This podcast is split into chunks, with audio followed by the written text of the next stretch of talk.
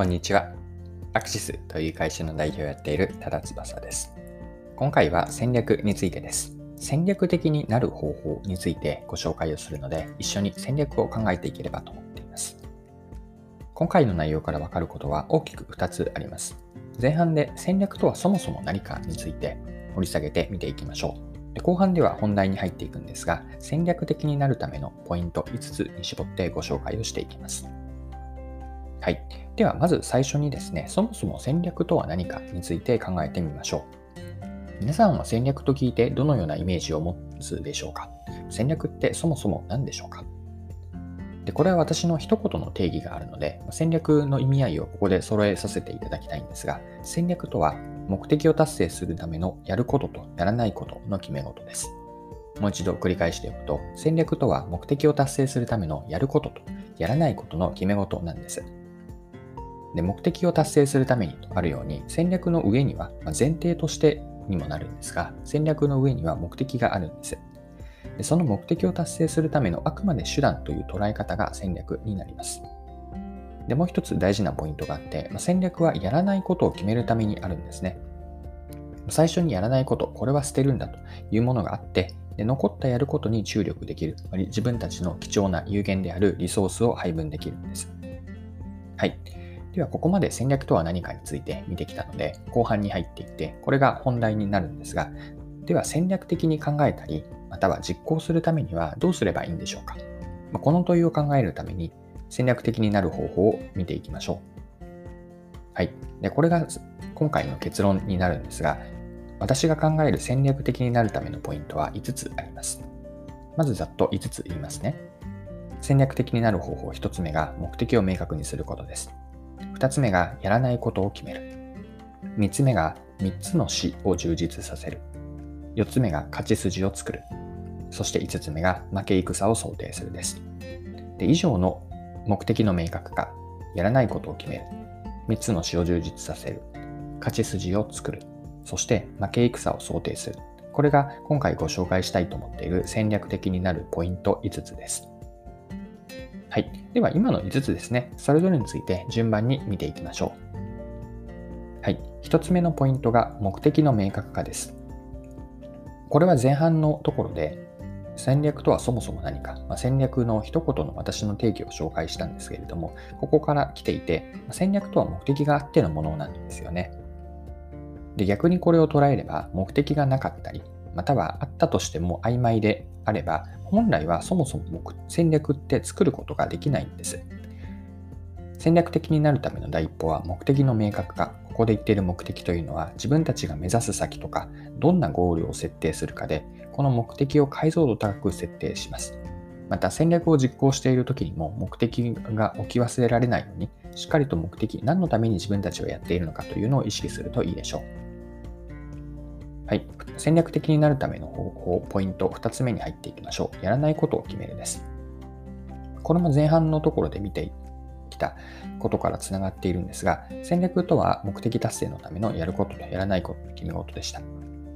で、順番が先に来るのがやらないことなんですよね。やらないことを決めるというのは、時にはやることを決める以上に難しいものなんです。やることというのは、足し算で決めていけるんですが、やらないことというのは引き算の発想、つまり何を捨てるかなんですね。こうあれもこれもと考えられることを全て盛り込むのは戦略的ではなくて、あれかこれかという引き算で何を捨てるか、ここに意思と覚悟が問われるんです。だからこそしっかりと何をやらないのかというふうに見極めて、それを本当にやらないと、えっと、やらないことをやり抜く感じですかね。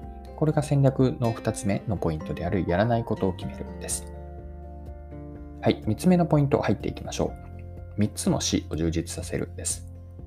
3つの死とは何かと思ったと思いますが、漢字で言うと視力の死を書くんですね。3つの死なんです。では3つの死とはそれぞれ何を言ってるかというと、視野、視点、そして視座です。視野と視点、そして視座なんです。それぞれ何を言っているかというと、視野をというのは視野を広げて見ることの重要性です。でここで言ってる視野とはさらに2つに分解、分けることができて、1つは空間的なフィールドですね。例えばマーケティングであれば、どの市場に参入しているかといったような空間的なものと、もう1つが時間軸なんですねで。視野を広げるというのは空間的な領域を見る領域を広げ、全体像を広げるし、もう一つ時間軸を長くとって見ていくといい。これが視野を広げるという意味です。で二つ目は視点ですね。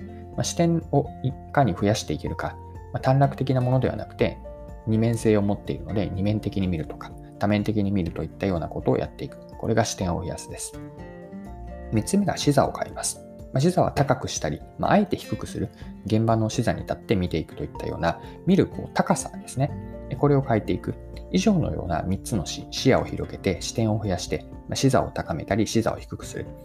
まあ、こうすることによって3つの視を充実させて、それだけ多くの着眼点を持っておくといい。これが3つ目のポイントになります。はい。ここまで5つのポイントのうち3つを見てきました。3つというのが、1つ目が目的の明確化。2つ目がやらないことを決める。そして3つ目、今見たのが3つの死を充実させるです。では、ポイント4つ目入っていきましょう。勝ち筋を作ります。戦略とは目的を達成するために存在するんですが、多くの場合、目的達成には競争が起こるんです。で競争に勝つために大事なのは、まずその環境における競争ルールの理解なんです。で、ルールとは別の表現をすると制約条件で、どんな制約が自分あるいは競合プレイヤーにも課されているかというのを見極めます。でその競争ルールのもとで、ではどう自分たちはどうやって勝つのか、この勝つポイントを勝ち筋と今呼んでいます。戦略の専門用語では、キーサクセスファクター、KSF という言い方もあるんですが、要するに成功のために自分たちにとって特に重要なポイントというのを明らかにするんです。でこの勝ち筋を追求していって目的達成の確率を少しでも高めていく。これが戦略になる的になるために考えるためのポイント4つ目、勝ち筋です。はい。では5つ目ですね。最後です。負け戦を想定します。でこれは、えっと、大胆案を持っていく持っておくことの重要性でもあるんですが、戦略的になるためにもしこうなったらどうするかという、英語で言うと What if ですね。これを常に考えておくといいです。まあ、そこからプラン B という大胆案を持っておきます。で What if の中でも特に大事なことがあって、それが自分たちが負けてしまうシナリオなんですね。でどうなってしまうと戦略が失敗に終わるかなんです。でここで言っている戦略の失敗とは別の言い方をすると目的が達成されないことです。でさらに失敗した場合の撤退シナリオも用意しておくといいでしょう。これは何を言っているかというと、負け戦だとどう見ても分かっているのに、なんとかなるだろうという希望的観測でいつまでも実行し続けるというのは避けるべきです。で撤退するのはなぜかというと、自分たちが何としても生き残るためなんですね。ゲームオーバーにならないために、まあ、あえて撤退するという考え方です。戦局が敗戦濃厚になってから撤退シナリオを慌てて作るのではなくて、少なくとも戦略を考えると、戦略家にとって大事なのは、あらかじめこうなったらこうなる。そのシナリオの一つに負け戦があって、負け戦のにつながるプロセスだけではなくて、実際に負け戦になった時にどういう撤退をしていくか、こうしたシナリオも準備しておくといいでしょう。はい、そろそろクロージングです。今回は戦略についてで、戦略的になるためにはどうすればいいのかを掘り下げました。最後にポイントですね。戦略的になる方法5つのポイントご紹介、もう一度見ておきましょう。1つ目が目的の明確化。2つ目がやらないことを決める。3つ目が3つの視を充実させる視野、視点、視座でした。4つ目が競争ルールを理解して勝ち筋を作っていきます。5つ目が負け戦を想定する。What if という考え方から撤退シナリオまで頭の中で用意しておくといいでしょう。はい。今回も貴重なお時間を使って最後までお付き合いいただきありがとうございました。この配信のコンセプトは10分で見分けるビジネスセンスで、これからも更新を続けていくので、よかったら次回もぜひぜひよろしくお願いします。それでは今日も素敵な一日にしていきましょう。